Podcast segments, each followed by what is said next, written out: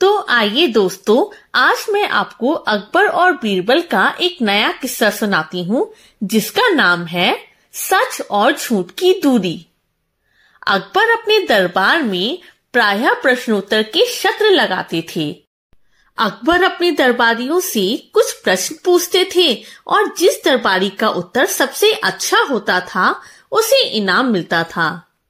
एक दिन अकबर ने सच और झूठ के बीच के अंतर को जानना चाहा। अकबर के दरबारी विचारों में उलझ गए।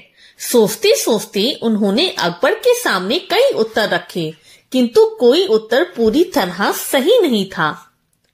अंत में बीरबल बोल पड़े, जहाँ पना चार अंगुल। बीरबल, क्या कह रहे हो? बादशाह अकबर ने पूछा।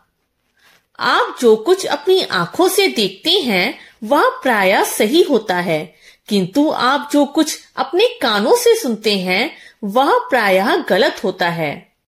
बात तो तुम्हारी बिल्कुल ठीक है, किंतु उसका चार अंगुल से क्या संबंध है? बादशाह अकबर ने पूछा, जहाँ पना आपकी आँखों से कान की दूरी केवल चार अंगुल है।